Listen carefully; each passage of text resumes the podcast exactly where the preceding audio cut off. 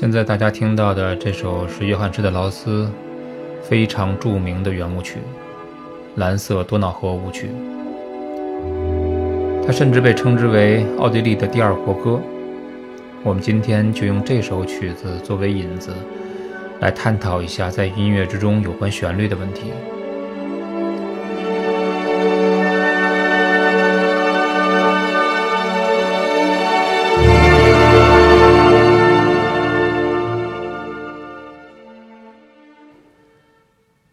刚才我们听到了序曲部分的前半段，大概四十秒左右，从很弱到很强，横跨了很弱到很强。我不知大家注意没注意，从很弱到很强的过程之中，我们捕捉到里面的主旋律了吗？我们听一听序曲部分中主题的部分。首先，弦乐铺底，用正弓的方法，好像波光粼粼的水面。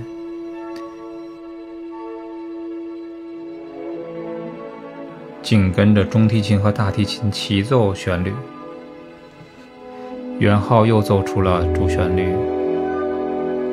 大家听到上面木管区的回答吗？再听上面。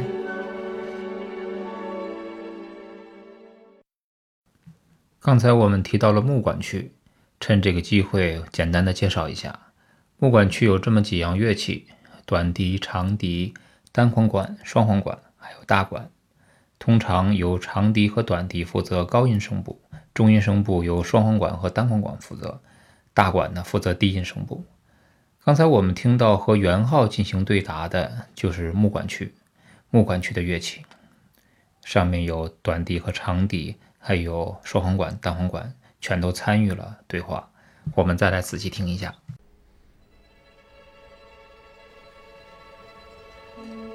大家注意。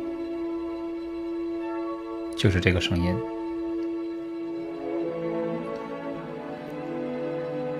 就是这个声音。现在我帮助大家回忆一下，刚才我们听到的声音里面都有哪些乐器？首先有小提琴用正弓的方法铺底，是不是很有意思？其实写音乐跟写作是一样的，写作作家用文字。想方设法用尽各种修辞办法来形容一件事情。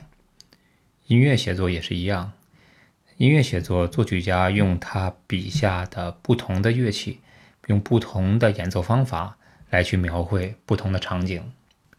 小提琴用很弱的力度、颤音的方法，使得整个的音乐气氛朦朦胧胧的那种感觉就营造出来了。在这个基础之上，元号独奏奏出了整个音乐的主题部分。元号用的声部是元号最舒服的、最容易表达的声部，是它的中音声部。在中音声部里，演奏者对于元号的控制是非常容易把握的，它可以极弱，也可以非常的强。此时，木管区像是对元号的一种回答。像是对主题的一种回答，它在高音声部，并一直在高音声部做回复。为了突出主旋律，在接下来的主题部分，由中提琴和大提琴在低音声部配合着圆号来进行主题的陈述。这样一来，从低声部、中声部以及高声部，就低声部有大提琴，中声部有圆号。高声部有木管区，就形成了一个非常立体的音响效果。大家可以听一听。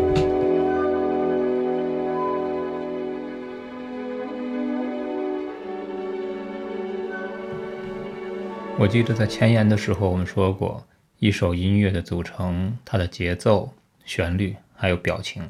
其实表情是一个很复杂的一个概念。嗯，它既包括和声，又包括音响的色彩。又包括很多很多作曲家或者演奏者，他们内心的那种感受，这种流露，它不简简单单的是一个表情的问题。刚才的这一小段音乐，它的气氛、它的表情、它的整个的音响效果、它的整个的色彩，就是组成音乐之中的那个第三部分，我们可以统称为表情。其实表情部分是最考验作曲家功底的，又要有良好的技术，又要有非常充沛的这种内心表达，这实在不是一件容易的事情。我们现在完整的听一小段刚才我们叙述的《蓝色多瑙河》序曲的前半部分，大家可以仔细的体会一下刚才我们讲过的那些内容，看一看这个作曲家是怎样把他的表情发挥的淋漓尽致的。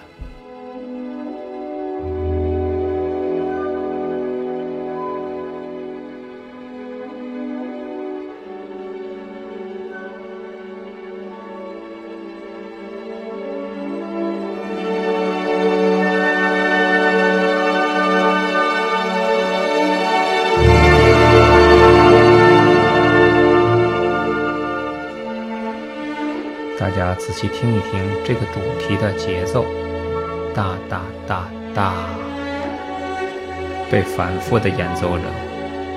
他生怕你记不住它。嘣嘣嘣嘣嘣嘣嘣，听音乐就应该这样听，立体的听，听不同的声部。也许大家觉得这样很累，其实你习惯了，就变成你不用特别的捕捉哪段旋律是什么。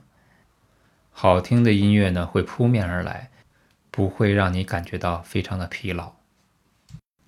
蓝色多瑙河是一首标准的、很主调的音乐。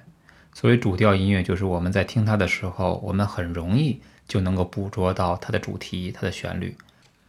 在这个时期里，音乐相对来讲都很轻松，因为他们主要是营造一些气氛，营造一些自己的感受。嗯，不像巴洛克时期，像巴赫那个时期，往往都是宗教性题材的音乐，听起来呢可能有一些沉重，而且呢很多的声部交织在一起，让你不太容易能够捕捉到你想要的那个声部。提到主调音乐，就一定要说到复调音乐。主调音乐我们能听到是一个旋律，而复调音乐就是多个旋律，两个、三个或者是四个。我们现在简单的先举一个例子，让大家有一个听觉上的印象。大家现在听到的是那首非常著名的 D 大调卡农。一开始的时候，大提作为起奏，八小节以后。小提出现了，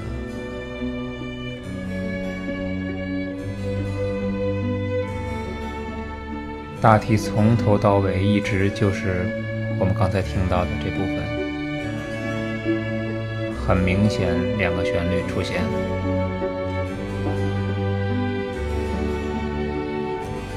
上面是小提，下面是大提，有变化了。但是大题一直在下面。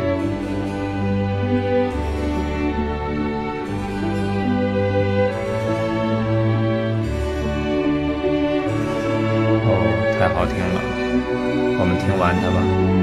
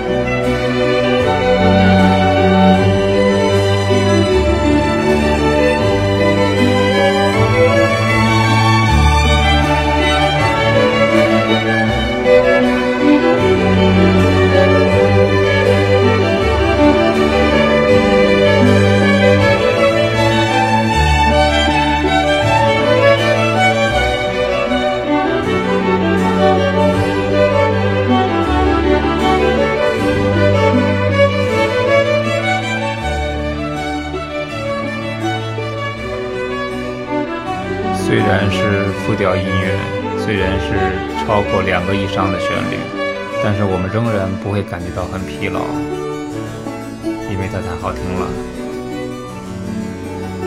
很明显跟主调音乐是有差别的。我们会把这首曲子放在副曲里，大家可以下载听，也可以在线听。好，这期节目就到这里了，谢谢大家。